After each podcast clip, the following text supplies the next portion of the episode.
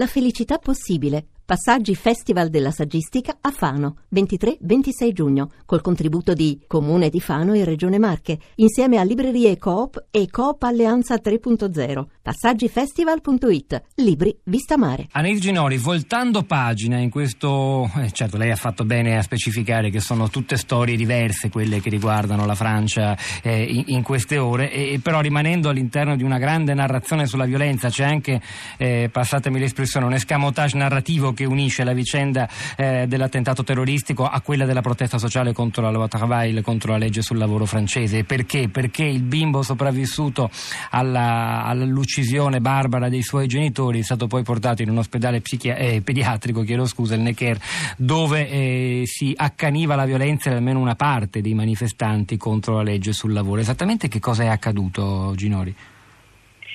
Eh, sì, la manifestazione di ieri, che era prevista da, da, da molto tempo, ovviamente ehm, è stata confermata dai sindacati nonostante questo, l'attentato di lunedì sera.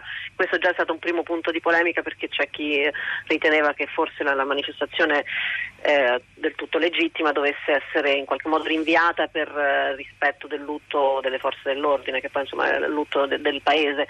Eh, la manifestazione è stata mantenuta ed è stata anche molto partecipata, una delle più partecipate di, degli ultimi mh, tre mesi da quando, vanno, da quando, sono cominciate le proteste contro la, la riforma del governo. Eh, quello che è successo è che anche la frangia più violenta che mh, purtroppo c'è in tutti questi cortei, è una frangia ovviamente che, che non è controllata dai sindacati ma che, che accompagna queste, queste, manifestazioni è stata eh, più numerosa del solito, erano centinaia i Casser eh, che ieri sono entrati in azione e, eh, e, sono entrati in azione appunto come sempre contro la polizia, eh, insomma con un confronto con la polizia e, ed, è, ed è, c'è stato questo simbolo che ricordavate eh, che è sorprendente, che però la dice lunga appunto su, su questa situazione della Francia di oggi, cioè hanno attaccato anche un ospedale pediatrico, sicuramente i Casser non sapevano che era l'ospedale pediatrico dove era eh, stato ricoverato il bambino orfano dei poliziotti uccisi, ma, ma rimane appunto questo, questa terribile coincidenza. E, ed è mh, stamattina è veramente forse la, la cosa più commentata, dello, non solo perché attaccare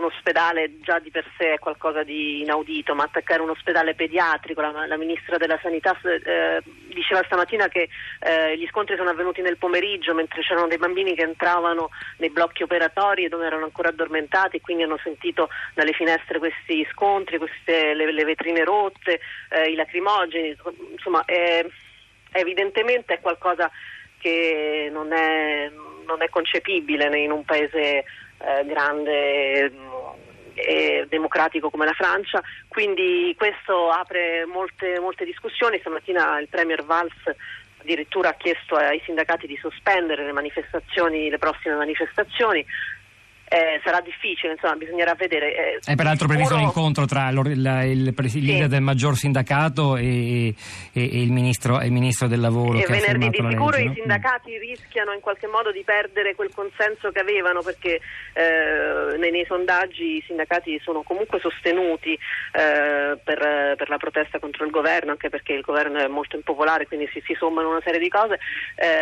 Però questi, ho l'impressione, poi vedremo, che questi eventi ultimi eh, insomma, diano anche l'idea di, di qualcosa che, che, va al di là del, del malcontento e dell'impopolarità del governo e quindi forse eh, anche una riflessione all'interno dei sindacati si aprirà.